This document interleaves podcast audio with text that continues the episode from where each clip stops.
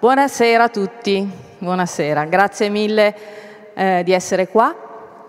Siamo di nuovo qui per un'altra serie di incontri, molti di voi seguono questi appuntamenti da tanti anni e l'idea è sempre quella di creare delle occasioni di approfondimento legate alla mostra principale, che in questo caso è in arrivo, non è neanche ancora aperta, ma voi avrete appunto un po' di informazioni diciamo pure in anteprima, nel senso che eh, il mio intervento di questa sera è dedicato ad Artemisia in particolare e per farvi un po' capire, per capire insieme che cos'è che veramente la rende un po' così speciale e, e iconica.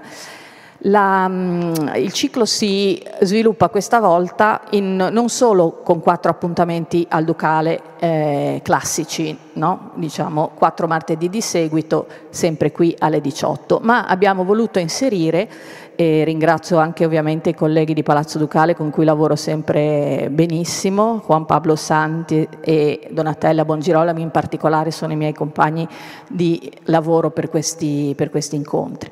Grazie a loro e grazie a tutto lo staff abbiamo un nuovo tecnico, Lorenzo, che ci seguirà eh, in questi appuntamenti. Allora, eh, dicevo, abbiamo pensato di insistere a lavorare sulla rete. Chi mi segue sa che sto diventando quasi pedante su questo aspetto, cioè Palazzo Ducale è un grande polmone, è una grande ormai eh, un grande motore eh, di attività consolidata con la sua centralità, deve come dire, irradiare anche la sua, potenza, la sua potenza eh, di comunicazione, di informazione e quindi l'idea è andare a eh, interessare anche altri sedi, perché, come diceva la mia amica Marcella, bisogna abituarsi ad andare dove non si conosce noi abbiamo, noi umani, abbiamo questo vizio che è di andare a sempre dove già conosciamo. L'ignoto ci fa paura, no? Quindi parliamo sempre delle stesse cose, vediamo sempre gli stessi artisti,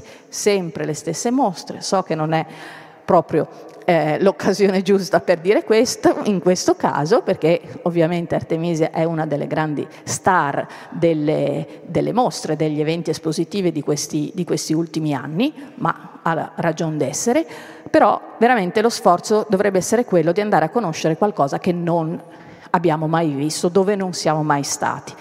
E quindi io immagino che molti di voi non siano mai stati nel Museo Biblioteca dell'Attore. C'è qui Eugenio Palestrina che ringrazio per essere qui, ma anche per tutto il lavoro che ha fatto in, questo, in questa biblioteca e museo che è dedicato proprio al teatro e ha una tradizione importante e vi invito eh, a venire a seguire il 20 novembre l'incontro che ci sarà. E così pure la Berio è molto più conosciuta, ha una bellissima sala di conferenze, molti la conoscono, però lavorare anche con gli altri centri di cultura, quindi musei e biblioteche, è una delle cose che, eh, sulle quali io credo eh, fermamente. Quindi questo è un po' eh, il senso, come sapete ci sono sempre negli ospiti, nei miei appuntamenti, eccoli qua, eh, accanto a me c'è eh, Renato Tortarolo che eh, martedì prossimo ci parlerà del tema a lui cari e di cui insomma potrebbe parlare ore e ore, cioè musica, spettacolo, cultura pop.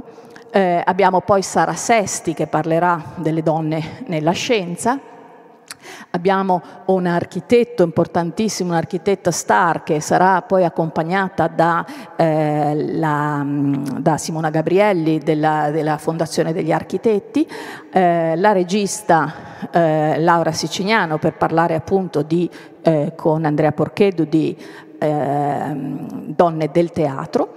E eh, Esther ehm, e la Silvia eh, ci parleranno di eh, invece donne della letteratura. Avete tutto il programma nella, nella, sul sito eh, e quindi potrete controllare i vari appuntamenti. Mostra, questi incontri nascono eh, in occasione di questa mostra, questa mostra che aprirà la settimana prossima, è accurata da Costantino Dorazio che è un, uno storico dell'arte ed è un bravissimo eh, divulgatore, nel senso che è di quegli storici dell'arte che fa anche il mestiere del diffondere a più livelli, non solo in ambito accademico o specialistico.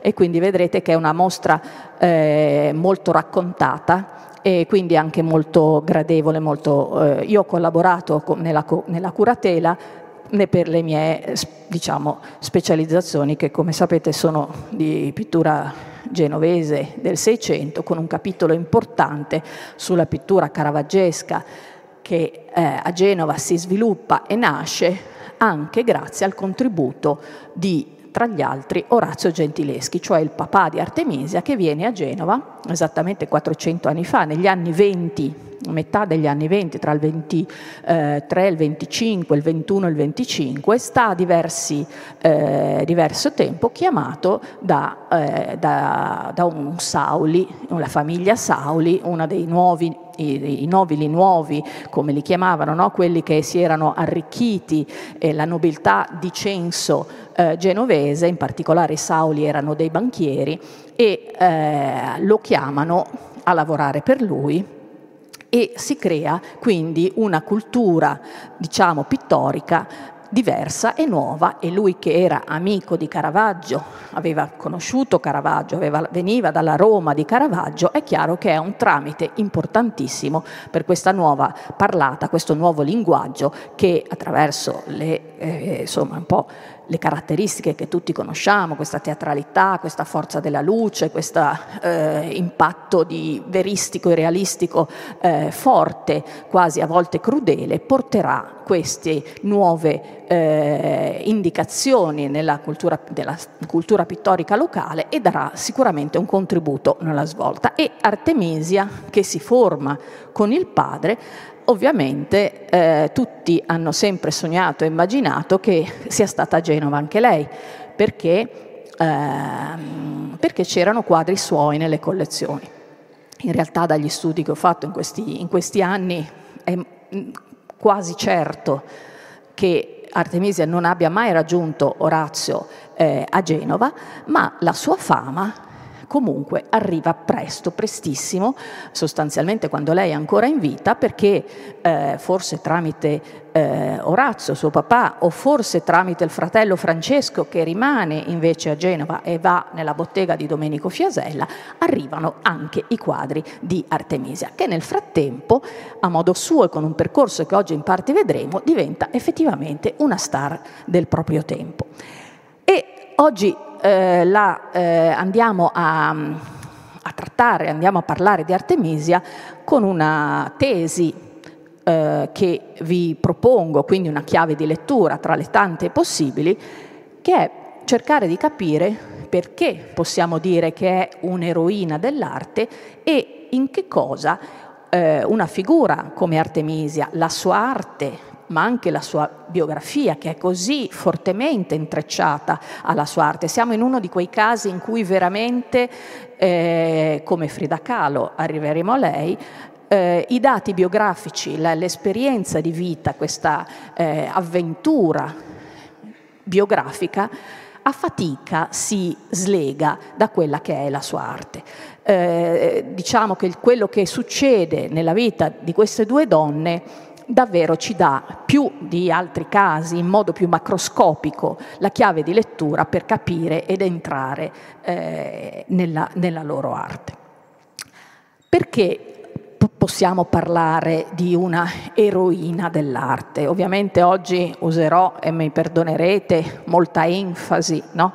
perché andiamo a mettere a fuoco un aspetto che poi se uno dovesse fare dei discorsi più generali forse sarebbe, diventerebbe più equilibrato. Ma cerchiamo di capire che cosa possiamo, eh, perché possiamo dire che Artemisia è veramente una donna artista eh, rivoluzionaria. Innanzitutto perché è donna e oggi ci sembrerà una banalità, ma non lo era per nulla. Questi sono gli estremi biografici di Artemisia, vedete che nasce nel 93, voi immaginate, tanto per avere un riferimento cronologico, eh, Caravaggio muore nel 1610 Okay? Quindi il primo decennio del Seicento è un decennio straordinario. Io l'ho raccontato in lungo e largo anche un anno fa, eh, quando abbiamo aperto la mostra di Rubens, perché sono esattamente gli stessi anni in cui Rubens arriva a Genova e fa la sua rivoluzione barocca. Mentre Rubens fa la sua rivoluzione barocca a Genova, Caravaggio fa a Roma la sua rivoluzione di un barocco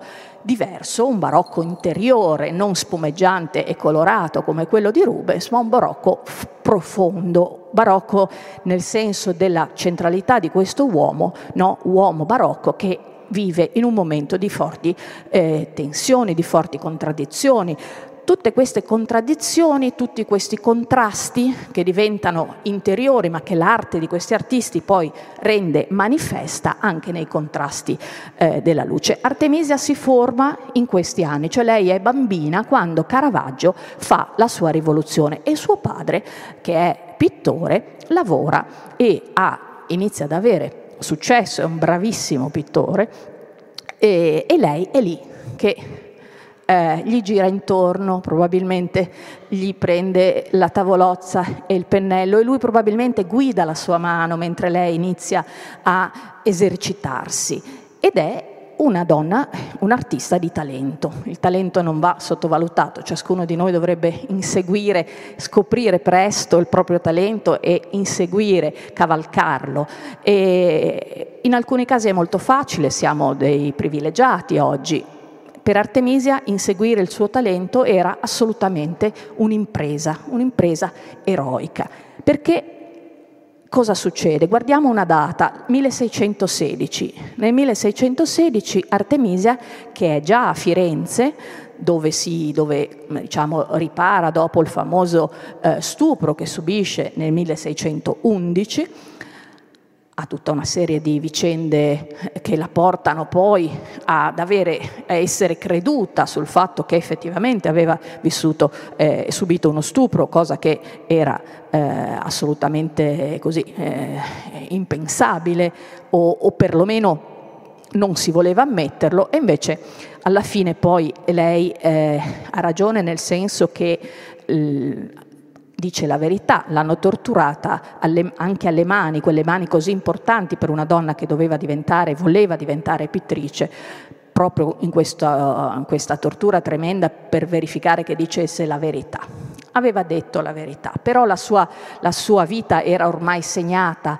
eh, non era più eh, vergine e questo lo vedrete, eh, è un aspetto davvero importante in questo momento e ce lo dicono le artiste stesse, ma lo vediamo.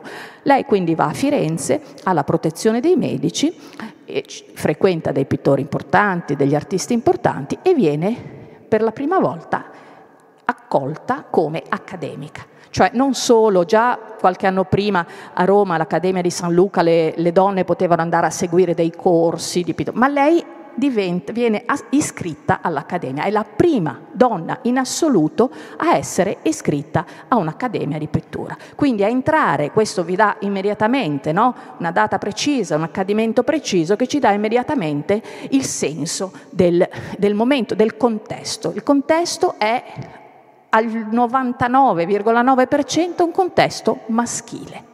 Quindi lei viene eh, accolta eh, all'Accademia, ovviamente eh, ne va fiera, qualche anno dopo verrà eh, accolta a Roma, perché poi torna a Roma e verrà accolta in un'altra accademia, ma diciamo che il passo a quel punto era già, era già fatto. No? La data 1616, così idealmente per fare ordine nella nostra testa, possiamo senti- davvero individuarla come una data spartiacque. E allora ci chiediamo a 23 anni, eccola in una delle tante immagini che lei stessa propone eh, di se stessa, eh, ha 23 anni, quindi è giovane, è una pittrice di talento e adesso cerchiamo di capire perché è così speciale e perché diventa un po' questa figura mitica che attrae insieme alla, tua, alla sua arte un po' anche tutto il pubblico veramente di, di fans che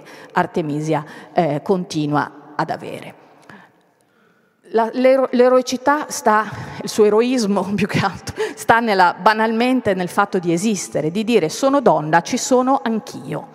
Pensate che vi, qui vedete una, una, citazione da Giorgio Vasari. Giorgio Vasari sono le, le vite dei pittori, è il testo eh, classico, il più importante, il primo, eh, prima antologia diciamo, biogra- delle varie biografie che, eh, che lui aveva raccolto. C'è una sola donna una sola biografia di una sola donna che viene inserita nella prima edizione delle vite, poi nella seconda edizione ne aggiunge qualcuno, vi dà idea che pian pianino, no? Però eh, in, una, in, una, vita di un pittore mh, mm, Garofalo, un pittore ehm, eh, ferrarese, dice, scrive, ma se le donne fanno sì bene gli uomini vivi, e guardate che già questa a me mm, non mi piace per niente, che meraviglia che quelle che vogliono, quelle che vogliono, che veramente lo desiderano, desiderano, sappiano anche fargli sì bene dipinti, cioè sarà mica che anche qualche donna, se veramente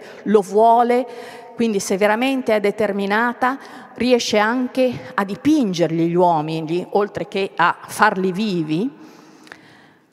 Quindi ci sono alcune donne che non si vergognano, perché era una vergogna non si vergognano, quasi per torci il varnio della superiorità. Dice attenzione, non è mica che adesso le donne vogliono essere più importanti di noi.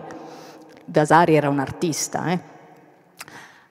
Di, mettere, di mettersi con le tenere e bianchissime mani, dovevano essere tenere e bianchissime. Guardate questo dipinto che tra l'altro sarà in mostra, questo è un dettaglio, è Artemisia bambina che suona eh, la, la, la, spinetta eh, o il clavicembalo. Eh, queste tenere mani bianche, no? Una donna avere, non si doveva rovinare le mani.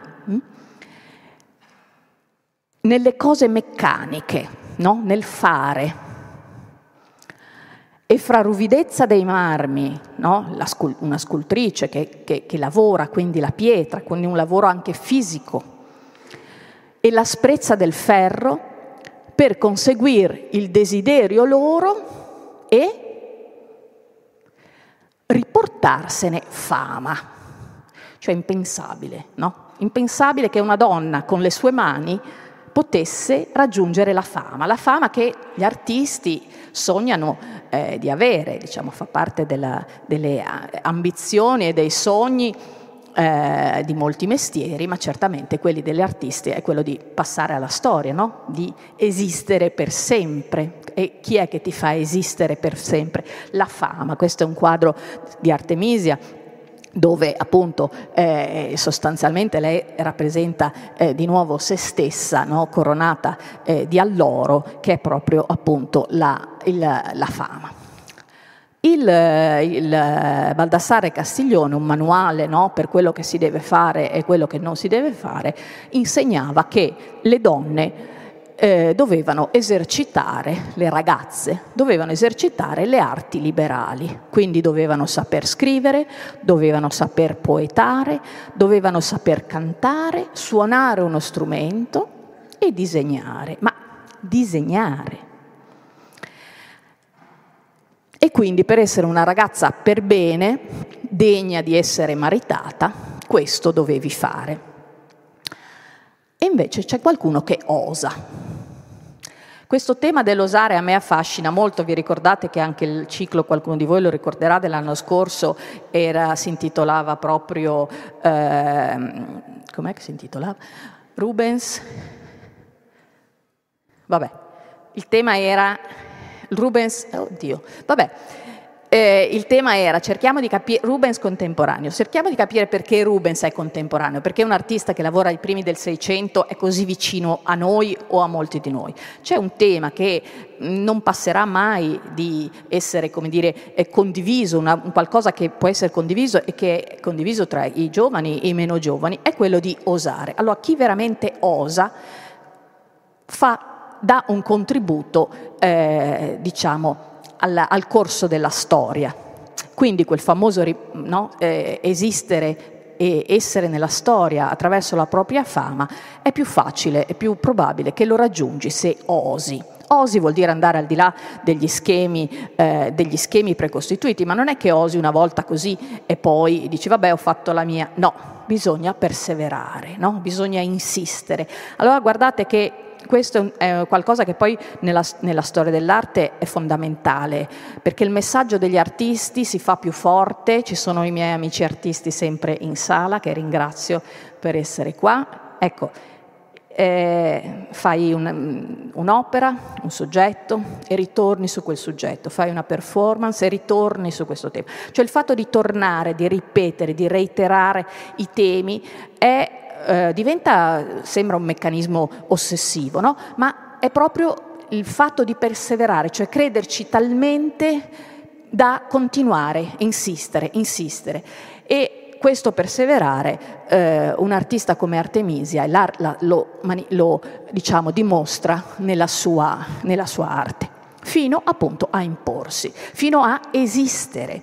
E allora guardate che in un'epoca in cui siamo appunto tra la fine del Cinquecento, vedremo qualche altro artista, e l'inizio del Seicento, non si firmava, spesso mi chiedono ma perché non firmavano gli artisti? Ma perché non firmavano? Perché non c'era un mercato dell'arte per cui uno incontra un'opera e dice ah sì è di questo pittore perché c'è la firma. Normalmente in questo momento i pittori si rivolgono direttamente al committente, non c'è ragione per firmare. No? Non hai bisogno di autenticarlo, stai comprando il mio quadro, te lo vendo io, anzi se va bene lo senti ancora fresco di, di colore, di vernice, perché mai dovrei firmarlo. Sono pochi casi e, rispetto alla quantità, no? e hanno un significato preciso, no? ed è quello di, come dire, attraverso la firma, la data e una scritta, mandare un messaggio. Ed ecco che invece le donne pittrici firmano molto di più. E eh, qui adesso nella foto non si vede, ma lo vedrete eh, in mostra, se dimentico di dirlo voi quando vedete questa X sul sfondo verde vuol dire che è un'opera in mostra. Allora, vedrete che lungo lo scudo c'è la firma di Artemisia. E eh, vedrete che questo tema del firmarsi, mettere una data e, eh, un'altra parola che ricorre, che adesso vedremo, è un modo per affermarsi, per esistere.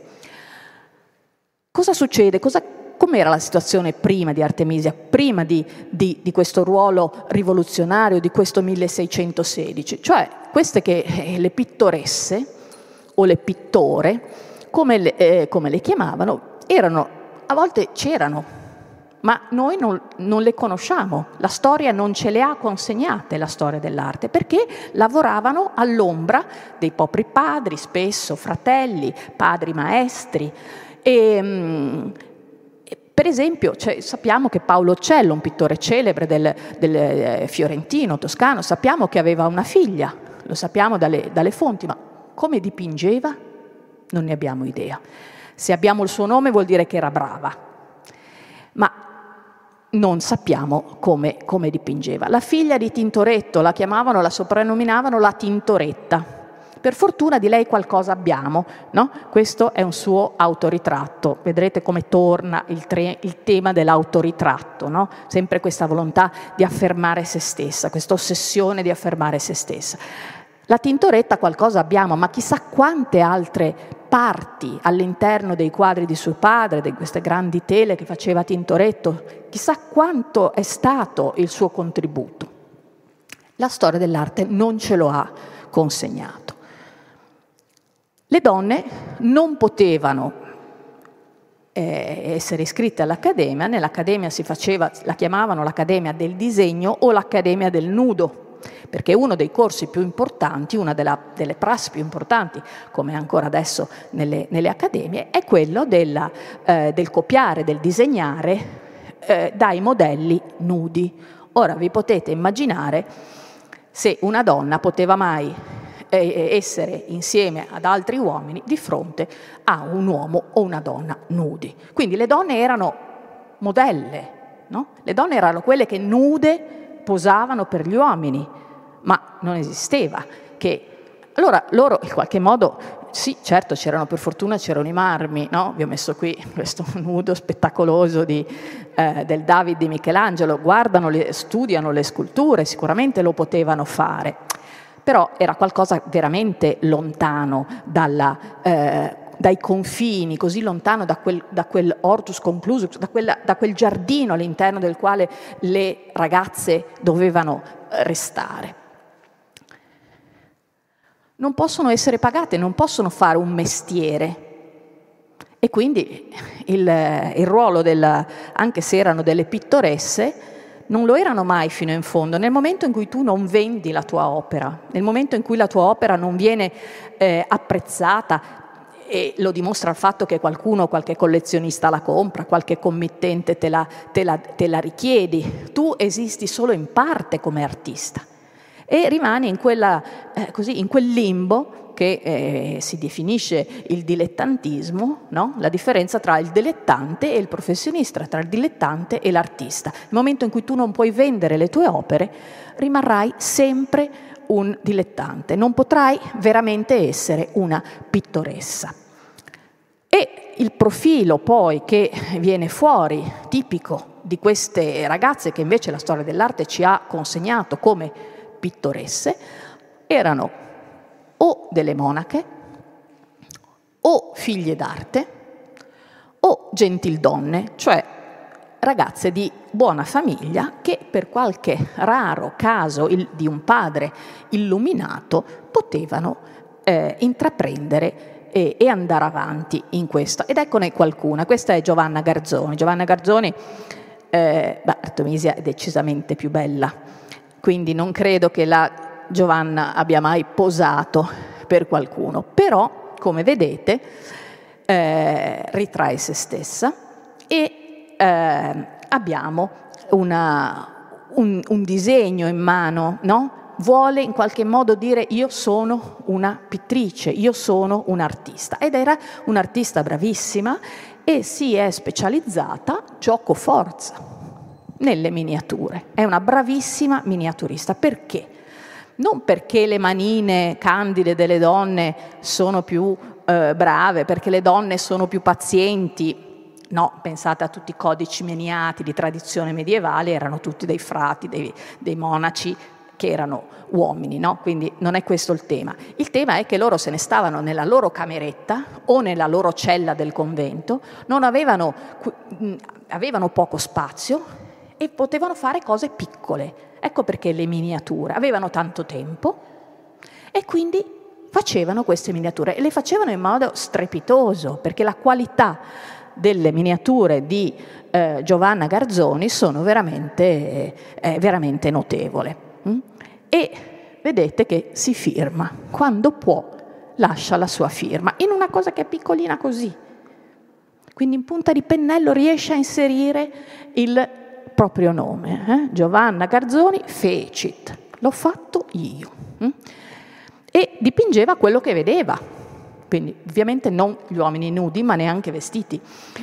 Il cagnolino, la tazzina, avevano i loro taccuini dove eh, prendevano ispirazione, questi taccuini spesso di eh, nordici, no? con tutti gli animaletti no, l'avete visto anche prima, ecco lì che c'è questa, queste mosche su, sul, su quel biscotto, eh, è tutto un esercizio di bravura, no? sono delle, dei virtuosismi del, del, pennello, del pennellino eh, con cui fanno queste cose, proprio per, per dire no, quanto sono bravo. Poi c'è questa, per esempio, Plautilla Nelli, pochissimo nota, era una monaca ed era monaca all'interno di un convento che si trovava vicino a quello di San Marco a Firenze, dove eh, invece emerge un artista che molti di voi di nome an- sapevano, che si chiama Beato Angelico, molti lo conoscono, è un artista del, del 400 fiorentino importante e anche lui era monaco. Vedete un po' la differenza, lui è diventato famosissimo, lei, la povera Plautilla, lo sappiamo, io e pochi altri colleghi,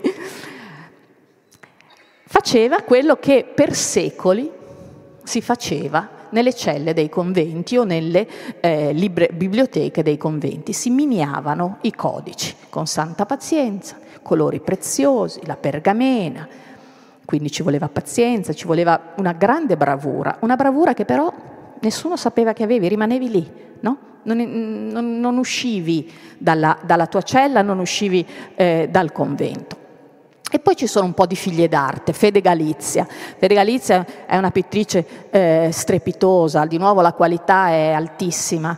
Eh, lei era figlia di un miniaturista, infatti anche lei sarà brava proprio nel dipingere in piccolo, lo vedrete, e anche lo zio e il nonno erano tutti artisti e quindi bene o male uno spazio se l'è trovato e ha firmato dei dipinti e nella Milano di questi anni lei diventa veramente importante. Tenete conto che Milano è un'altra delle capitali all'avanguardia eh, diciamo in questo, in questo momento. Eh, c'è una cultura artistica molto, c'è una, diciamo, un, un milieu artistico una, eh, molto molto vivace. E, eh, e, lei diventa famosa perché fa queste piccole tavolette, sono soprattutto delle tavolette o, o delle telette molto piccole con queste nature morte, no? E quindi siamo sempre lì.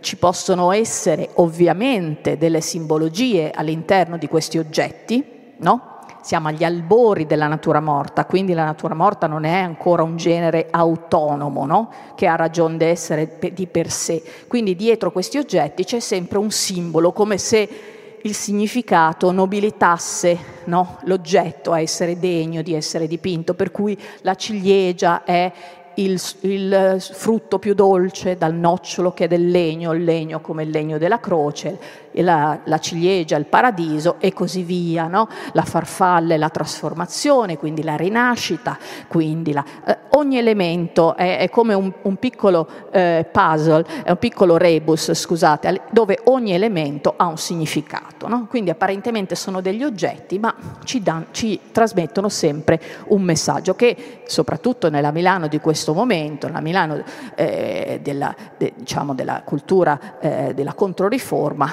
ovviamente i significati sono sempre, i rimandi sono sempre di tipo teologico, religioso, sacro, mistico, eccetera. Poi abbiamo un'altra figlia d'arte, Lavinia Fontana, guardatela lì, è al clavicembalo, alla spinetta, al virginale.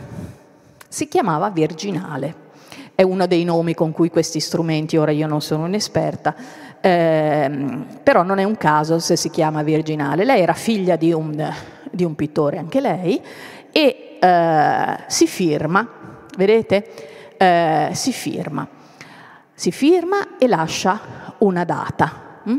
E in questo autoritratto, vedrete come tornano gli autoritratti, lei inserisce in una piccola, diciamo, uh, spazio scenico, diciamo così, inserisce non la ciliegia, la farfalla, eccetera, ma inserisce comunque degli elementi che sono dei messaggi. Sono dei messaggi che per noi oggi vanno un po' decodificati, cioè è, diciamo, è un sistema semantico che va un minimo per noi oggi decodificato, ma che per allora erano dei, diciamo, dei, eh, dei messaggi molto molto chiari. No? Quindi eh, ha una croce al collo, quindi è una ragazza per bene, è una ragazza di buona famiglia, guardate questo pizzo, i pizzi del suo del collare erano pizzi costosissimi. L'abito, vedete che è un abito da gentildonna, ve li ricordate gli abiti di Rubens, non li abbiamo visti, eh, sono intrecciati con fili d'argento, fili d'oro, pietre preziose, quindi è una di buona famiglia. E se ne sta lì, adesso qui c'è un po' tanta luce, ma non so se lo vedete, eh, è in un piccolo ambiente è uno studiolo, quindi ha delle, delle sculture, è un ambiente colto, ma lei è lì nella sua stanza. Altro tema, quello della famiglia. Quindi che cosa ritraevano queste povere ragazze? Se stesse, che avevano a disposizione se stesse, qualche oggetto, qualche cosa che prendevano da questi, come vi ho detto, da questi album, no? da questi taccuini, e poi la famiglia. Quindi la famiglia ricorre spesso come soggetto delle donne pittrici, perché potevano, ce l'avevano lì, non dovevano uscire di casa, capito? E quindi ritraggono la famiglia e ovviamente sommano a questo che è un ritratto, sommano dei valori, dei messaggi. E quindi al centro della composizione c'è un cane che è il tema della fedeltà, quindi è la fedeltà alla famiglia, quindi la famiglia non è un insieme di persone, la famiglia è un valore, hm? è, è un valore cardine sul quale eh, ruota quando sono fortunate, perché insomma non tutte hanno avuto la stessa fortuna, ed è, guardate la bambina, cos'ha? Ha un libro d'ore, prega. Quindi tutto assolutamente tranquillo, non c'è nulla che scuote, no? Tutto molto rasserenante. E adesso un'altra pittrice straordinaria, un po' genovese, e vi racconterò perché, che si chiama Sofonisba Anguissola.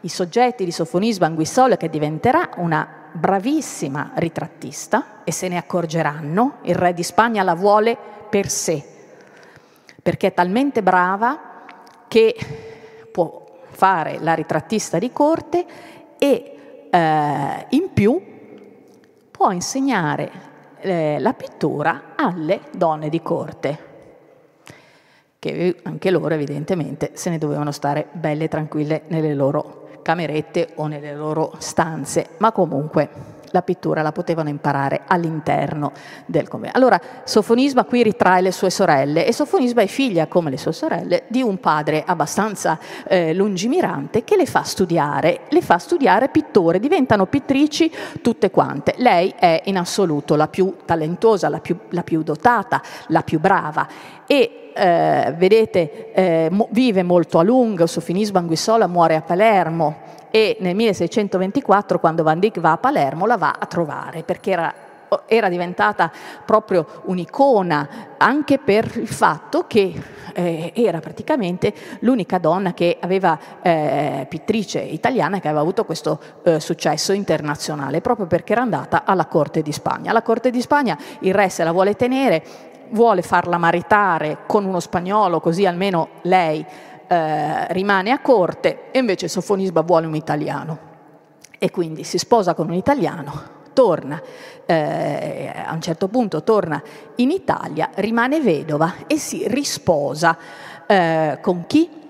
Si risposa con un genovese, Orazio Lomellini, che conosce a Palermo. Quindi immaginatevi questa ragazza da Cremona, educata con le sorelle, diventa famosa, fatto eccezionale, viene chiamata dal re di Spagna, diventa una ritrattista di corte, insegna a dipingere, sposa uh, un, un siciliano, va in Sicilia rimane vedova e sulla barca, su una nave incontra Orazio Romelini che faceva uno dei, dei, genovesi che faceva da spola come armatori tra Genova e la Sicilia. La Sicilia era il granaio d'Italia, quindi i genovesi che sono sempre abbastanza eh, abili portavano le, le navi cariche di grano e lo sapete arrivano prima a Genova e a Genova abbiamo avuto meno fame degli altri perché queste navi della Sicilia attraccavano nel nostro porto. Ecco, Orazio Lomellini era uno di questi armatori, lei si sposa con un genovese e quindi è anche in parte eh, genovese. Sofonismo è una donna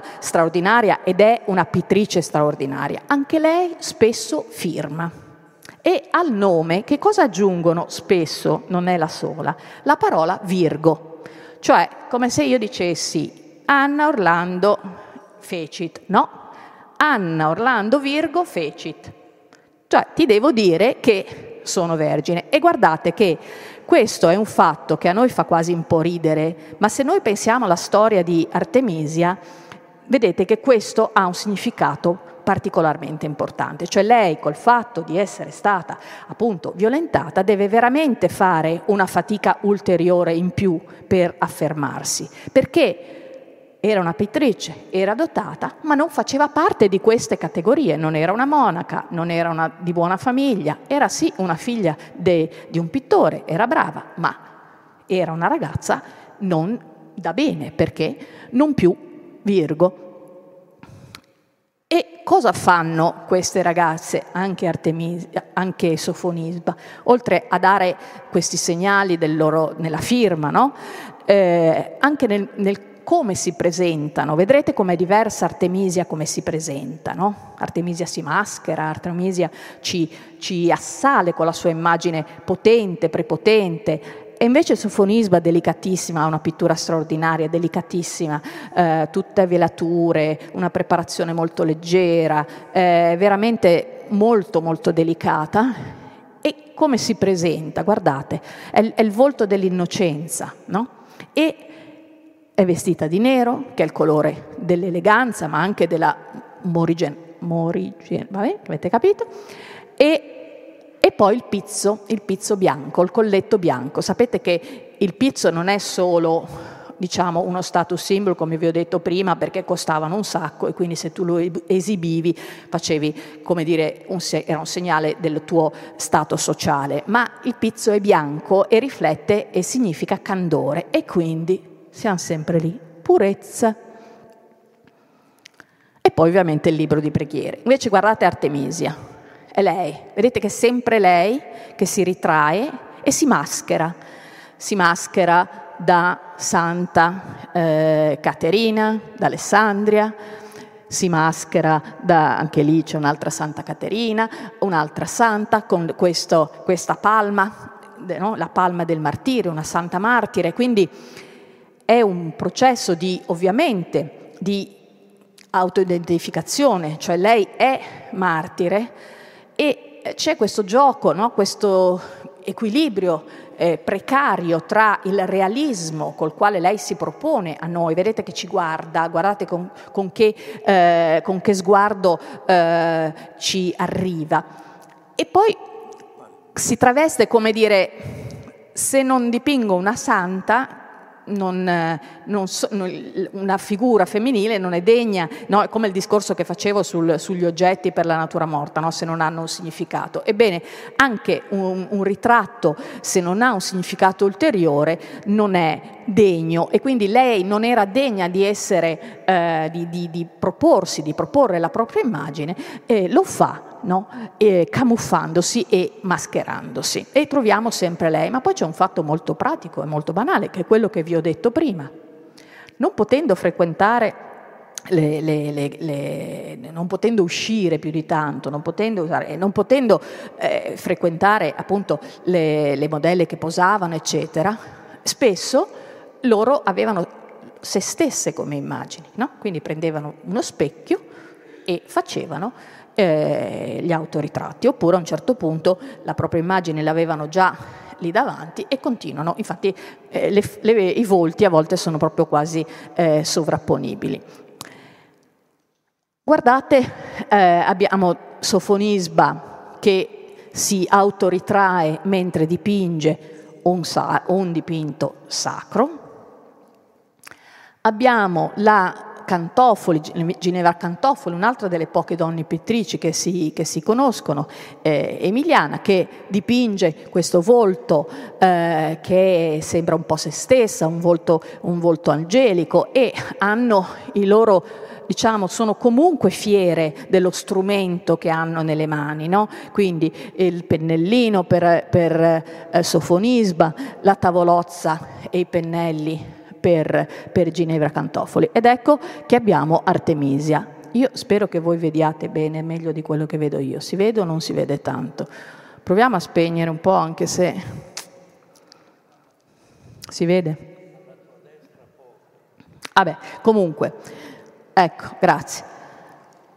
Artemisia, in questo quadro che è della regina d'Inghilterra e che ahimè non vedremo a Genova, eh, c'è lei e dipinge e non si sa cosa dipinge. È un quadro molto affascinante, sembra quasi non finito perché non si vede in realtà l'oggetto di quello che dipinge. Mentre da questa, da questa parte vedete lei, quasi brutale come immagine, no? non, non si sta facendo bella. È, è lei in modo eh, così ci guarda e, e, e, si propone a noi come un'immagine veramente quotidiana, no? di questo realismo eh, quotidiano che, eh, che, traspare. E lei sta dipingendo il volto di un uomo, poi che fosse il suo amante o non fosse il suo amante, lei aveva un amante perché insomma fa un, un sacco di... Lei è a Roma, viene violentata da Agostino Tassi, pittore amico di suo papà. Dopo il processo va a Firenze, le impongono uno sposo e quindi lei si sposa, va a Firenze e eh, ha un amante eh, veneziano, ha un amante e poi torna a Roma. Insomma, ha una vita, diciamo, sicuramente non come le brave ragazze che abbiamo visto, eh, che abbiamo visto prima, eh, però è sicuramente eh, la pittrice più straordinaria e in qualche modo non come lei, però in qualche modo eh, se guardiamo, leggiamo tra le righe, se guardiamo bene, se cerchiamo di capire in questo contesto allora, no? Non un quadro che uno può guardare distrattamente e dice vabbè, ma allora cerchiamo di vedere i quadri in questo contesto che ho cercato di tracciarvi, no? Nella quotidianità e nella storia di quel momento sono tutte un po' ribelli. Eh, questo è sofonismo, guardate la stupenda qui in Spagna, no? Quando quando è. E guardate, questa è eh, Lavinia Fontana, un'artista che, eh, emiliana che si, eh, che si ritrae, autoritrae in modo così, non, forse non lo cogliamo, ma è molto provocatorio, è molto smaccato il modo in cui si presenta con questo grande eh, ventaglio, con queste piume che sono il simbolo di vanità. Il ventaglio è il simbolo del privilegio, no? però queste piume è proprio il simbolo della vanità. È un tentativo di osare attraverso il modo in cui propone l'immagine di sé, certo non osa come Artemisia, Artemisia sarà molto più eh, incisiva, ma c'è questo filo sottile, questo, questo filo di, eh, di, ribellione e Lavinia Fontana arriva a fare un quadro di questo tipo. Allora, è un, un, soggetto mitologico, certamente, è Marte, Venere e, e, Marte, però guardate cosa sta facendo Marte, cioè è smaccatamente un gesto che una donna forse ci siamo passate tutti, è proprio la cosa che ti dà un fastidio bestiale. E quindi è proprio mettere lì questo odio che poi alla fin fine a volte, spesso viene fuori nei confronti dell'altro sesso, cioè degli uomini. E questo eh, e guardate che lei ha questo fiore in mano, quindi di nuovo la castità, la purezza, no?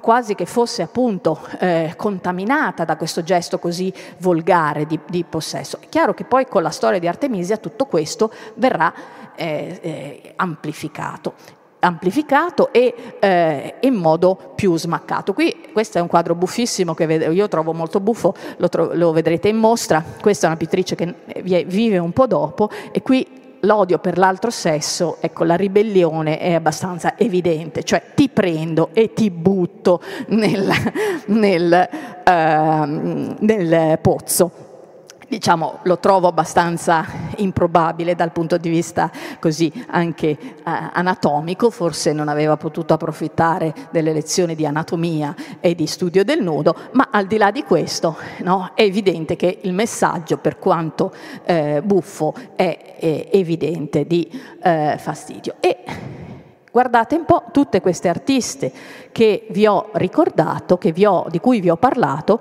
quindi la Vinia Fontana bolognese, la Fede Galizia che avete conosciuto dalle sue piccole miniature, a un certo punto fanno una Giuditta con la testa di Oloferne, che come sapete è il quadro forse più iconico di Artemisia. E c'è questa eh, volontà di esibire questo, questa testa di Oloferne, quindi è la, è la, vendetta, è la vittoria della donna sull'uomo, eh, è la forza femminile che si impone eh, alla forza fisica maschile, perché è la forza della determinazione, è la forza del coraggio. E non è un caso, eh, Lavinia Fontana le fa ben due eh, la prima molto buia che vedete lì, questa centrale e Fede Galizia. È chiaro che loro sono figlie della loro epoca e non saranno mai così visionarie, anche artisticamente visionarie, pittoricamente visionarie come è Artemisia, che più o meno è in quest'epoca qua, ma è sulla marcia, no? ha quella marcia in più.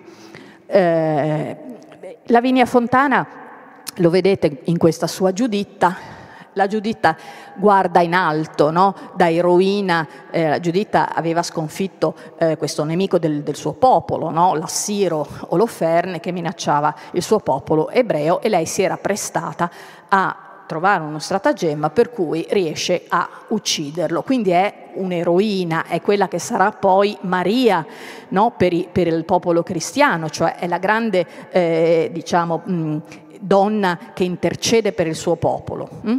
Quindi è la, dire, la, la figura eh, che, che, precede eh, Maria nella, nella, nel Nuovo Testamento. Quindi lei guarda in alto, no? è, una, è una santa eroina, è un'eroina santa.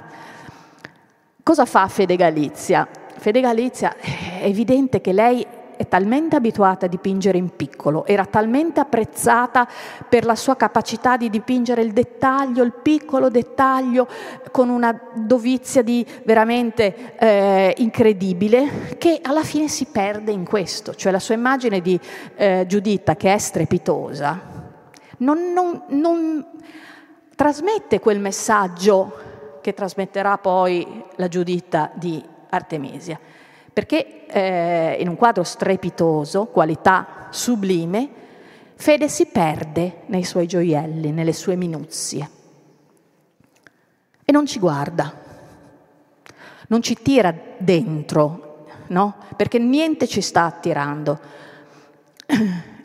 La Vigna Fontana in questo quadro è più moderna, perché ci guarda, ci guarda, è più brutale, la pittrice, sì, certo, è chiaro che eh, si eh, deve descrivere questo costume eh, con, con, questi gioielli e tutto quanto, però guardate la forza di questa immagine. Questa è un'immagine decisamente più moderna, di una pittrice che in qualche modo nel momento in cui la sua Giuditta guarda verso di noi ci sta parlando, ci sta portando dentro questo eh, contesto che è quindi un contesto in cui la donna, il messaggio è l'affermazione della donna sulla, eh, sull'uomo, che poi è il ribaltamento della tradizione per cui la donna è il male, Eva, e l'uomo è il bene.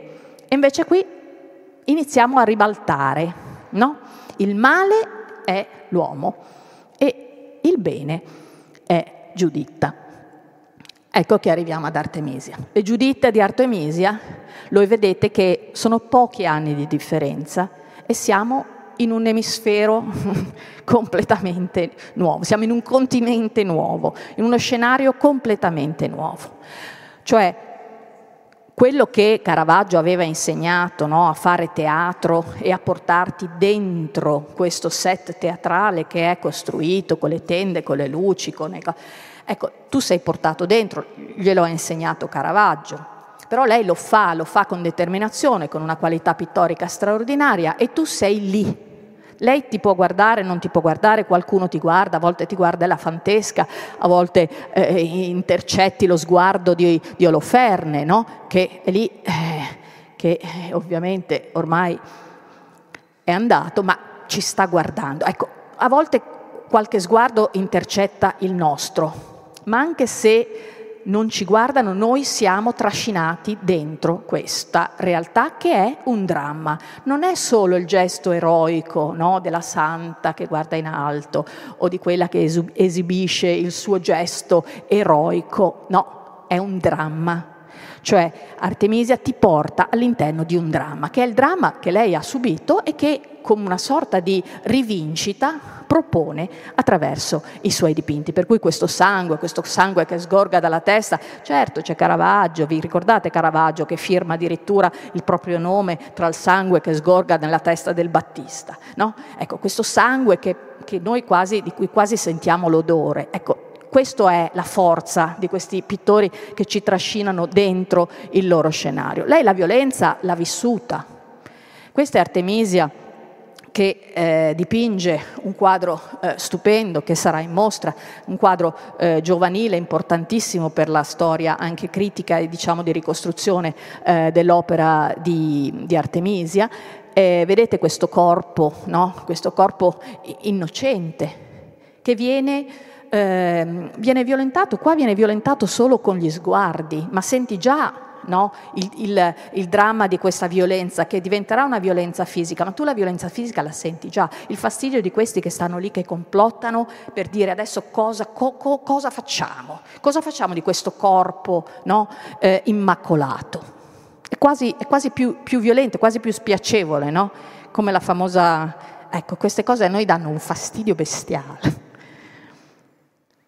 poi il tema del corpo diventa un tema centrale. No? Quel corpo, quel nudo che le pittrice non potevano, eh, eh, sul quale non potevano esercitarsi dal vero, ovviamente usano anche qui come il loro vol- il volto, usano il, il, loro corpo. Lei diventerà modella del padre. Molti dipinti, che tra l'altro c'è tutta una questione attributiva, eh, spesso si è discusso, gli studiosi continuano a discutere se è del, se è del padre o della figlia eh, alcuni quadri, no? c'è questa oscillazione attributiva. Lei è protagonista dei suoi propri quadri, ma è anche protagonista dei quadri del, del padre. Questa è lei, è Cleopatra, che eh, preferisce no, perdere, eh, perdere eh, la vita che non eh, avere una, una sorte eh, di, di, di, vergogna, no? e quindi pensate no, alla, alla, luce di quello che è la vita di Artemisia, una ragazza che è svergognata, non, non, non può più, eh, vive, vive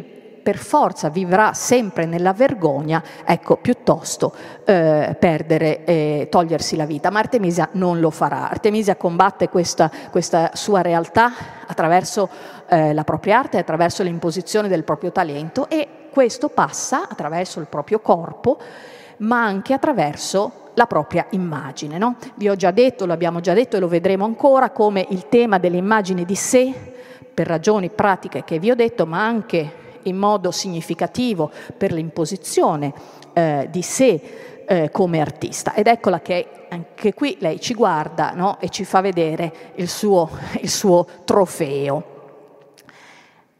È un'immagine di sé sempre come dominatrice eh, dell'uomo. Nei secoli poi questo tema dell'immagine di sé per le donne pittrici rimarrà una costante.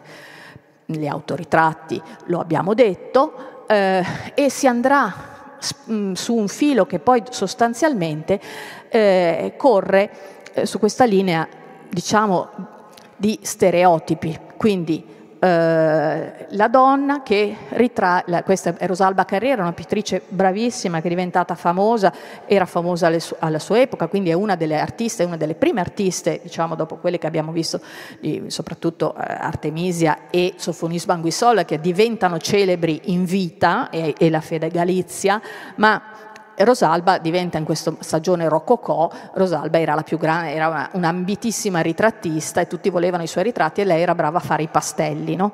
E quindi questi delicatissimi, è proprio la, l'arte rococò, lei è, è veneziana. Poi abbiamo Angelica Kaufmann, questa svizzera che viene in Italia, a Roma, e, e, qui siamo nel pieno clima invece dell'accademia, delle istituzioni, del, del neoclassicismo eh, diciamo, codificato. Ormai tutti i temi delle donne che possono partecipare all'arte ormai diciamo, sono stati sdoganati, no? però vedete che le donne alla fine poi spesso eh, sono, propongono delle immagini sostanzialmente stereotipa- stereotipate, non vediamo quelle, quella novità di messaggio. Eh, e guardate come stiamo andando avanti nel, nel tempo. E addirittura con le donne impressioniste impressioniste. Le donne impressioniste eh, ovviamente sono molto moderne, ma sono molto moderne, sono moderni tutti gli impressionisti, sono quelli che abbiamo inventato il, tubit, il tubetto del colore e quindi possiamo uscire fuori e quindi invece di stare eh, in atelier andiamo a plein air e quindi guardiamo la luce e quindi eh, e lo sappiamo cosa è successo. Quindi sono le donne, certo c'è un ambiente di modernità, è un ambiente di, eh, di ribellione alle tradizioni sicuramente, no?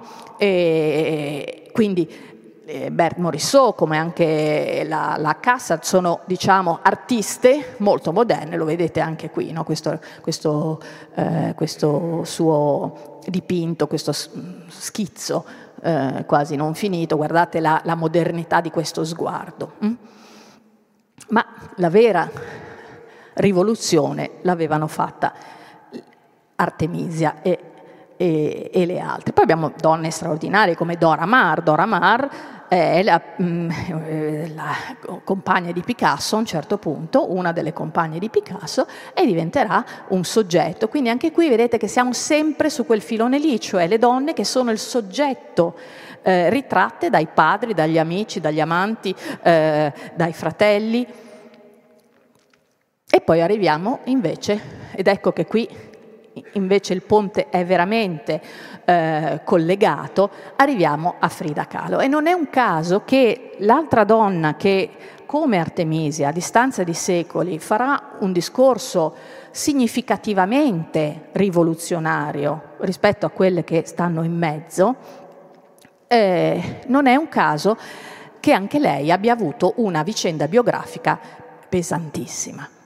E questo lo vediamo, lei diventa una star, no? lo vedete sulla copertina di, di Vogue, Quella, lei muore a 47 anni e ha in pochi anni, eh, per il suo carisma, più che per la sua pittura, per il suo carisma, perché a differenza di eh, fans di, Frima, di Frida Kahlo ovviamente non mi eh, perdoneranno, ma mentre la pittura di Artemisia è sublime, quella di Frida Kahlo devo dire che ha un po', come dire, non è che sia proprio il massimo dal punto di vista pittorico, però il suo massaggio è fortissimo e siamo anche in un'epoca in cui non stiamo parlando di dipingere bene, non ce ne interessa più niente di dipingere bene, quanto sono bravo a fare le mani, è l'ultima cosa che mi interessa. Io devo affermare me stessa o l'arte attraverso la mia arte. No? Siamo già in quella stagione, che è la stagione dell'arte contemporanea, in cui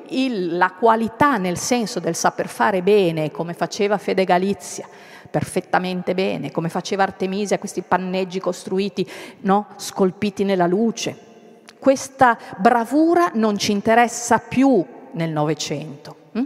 Ci interessa, la, bra- la, bravura sta nell'essere portatrici, portatori attraverso la, la, propria arte di messaggi forti di modernità e Frida Kahlo in questo eh, sicuramente è una grande icona. Mi sono divertita ad, affia- ad accostare delle immagini perché eh, troviamo molte, molte similitudini. No? Lei che dipinge eh, un uomo ed ecco una delle foto di Frida, poi siamo, siamo in un'altra epoca, quindi lei è stata fotografiatissima ed ecco, lei è lì che dipinge, fa un ritratto di un uomo e si presenta, però guardate la, la, la forza, sì certo c'è questo bel faccione, ma poi c'è lei che racconta di sé, racconta del fatto che a 18, a 18, anni ha avuto un incidente, questo incidente le ha creato dei problemi di, alle gambe, quindi praticamente è rimasta eh, paralizzata, ha dovuto stare per, per anni e, e, mesi e mesi sopra le, le sedie a rotelle, quindi diciamo, eh, lei te lo racconta sempre, cioè la propria vita è sempre presente insieme agli altri soggetti. E c'è questa eh, autoreferenzialità molto forte nella, nell'arte di, di, Frida Kahlo. Questa è una fotografia e eh, mi sono divertita a metterla vicino all'immagine di, di Ginevra eh, Cantofoli proprio per far vedere come, come ricorrono no, questi, questi, stereotipi, ma come poi Frida esce da questi stereotipi. Ed ecco che Sofonisba dipingeva una cosa, lei è lì davanti al, al, suo, al suo cavalletto, al suo piccolo quadro, ed ecco che Frida, come eh, Artemisia in maniera insistente, eh, anche provocatoria, in modo sbaccato, in modo ossessivo, propone l'immagine di sé.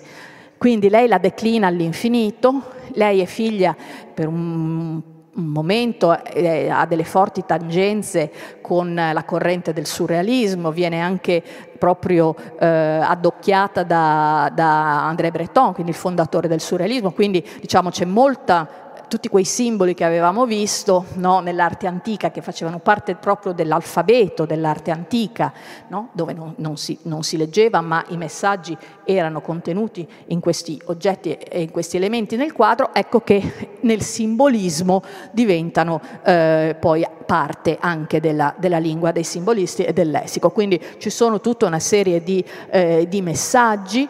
Eh, la cosa che eh, mi interessa adesso non tanto decodificare questi messaggi, che però sono spesso sempre legati alla propria vita, alla propria, eh, al proprio vissuto. È questa immagine, vedete, vuoi che sia fotografata oppure eh, dipinta da se stessa, eccola che è sempre lei che ci guarda, che ci guarda, che ci guarda e ci, tra- e ci tra- eh, si tratta attrae nel proprio mondo, no? nel proprio mondo che è la propria vita e la propria arte.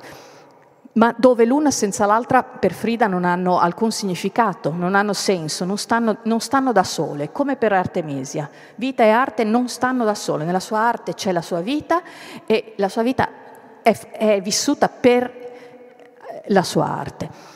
Eccola, c'è questo bravissimo fotografo che l'aveva fotografata, sono famose le foto di, di Murray, ed eccola lei con le, con le, scimmie in questi contesti diversi, anche invece in questa, in questa immagine quasi un po' così eh, metafisica, minimalista, No? dove c'è sempre lei che ci guarda e anche, ricordate l'immagine di Artemisia quando dipingeva quella figura maschile che vi ho detto è quasi brutale, non, è, non, si, non si, fa bella, no?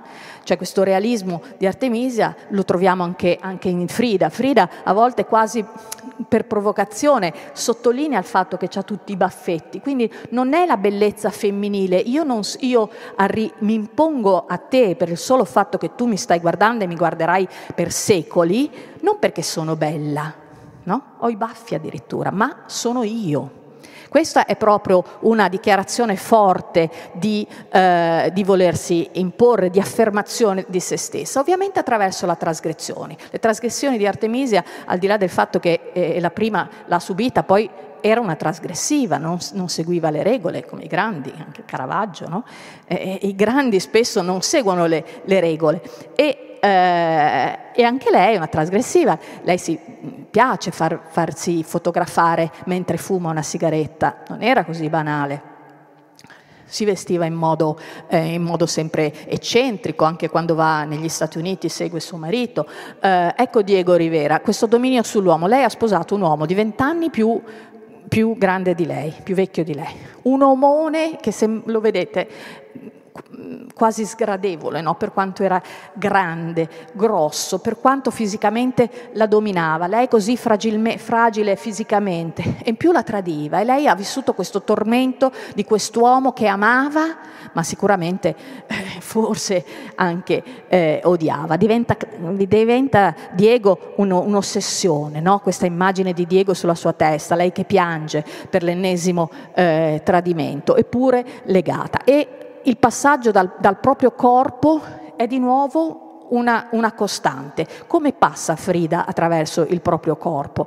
È un corpo che ha sofferto non la violenza che ha sofferto eh, Artemisia, che rimane eh, con un corpo diciamo con un nudo eh, splendido. No? Lei è stata, lei, il suo corpo per Frida è sempre stato un tormento, è sempre stato, eh, lei ha avuto anche un, un, parto, quindi fa queste cose drammatiche, ha dovuto trascorrere tantissimi mesi a letto per, per il problema, quindi il suo corpo per lei è un ostacolo, è qualcosa da cui lei vorrebbe eh, liberarsi, vorrebbe che non fosse ragione di tanto dolore, di tante privazioni.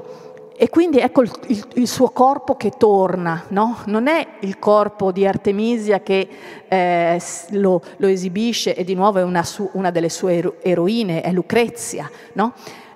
No, è lei con tutti questi simboli, ma comunque con questo corpo che non ha niente di bello e, e viene associato eh, ovviamente al tema, ma vedete è un corpo martoriato, guardate questi chiodi sul, sul corpo. Quando sta a letto addirittura usa il proprio corpo come, eh, quindi anche questo molto moderna, ma corpo come, come dire, sede della propria opera, come, come, invece di una tavolozza lei ha questo bustino che gli viene imposto appunto perché eh, deve tenere il bustino per tanti mesi e quindi lei cosa fa? Dipinge su, questi, eh, su questo bustino e dipinge un feto, quindi il bambino che non ha, che non ha potuto avere, i, i, simboli del comunismo, quindi della, della ribellione. Ed ecco le, le nostre due eh, eroine della pittura, no? così, così, lontane e, eh, e, così vicine. Lontane anche, anche da noi, ormai sono, sono storie lontane, ma il loro messaggio forse così lontano non è. Grazie.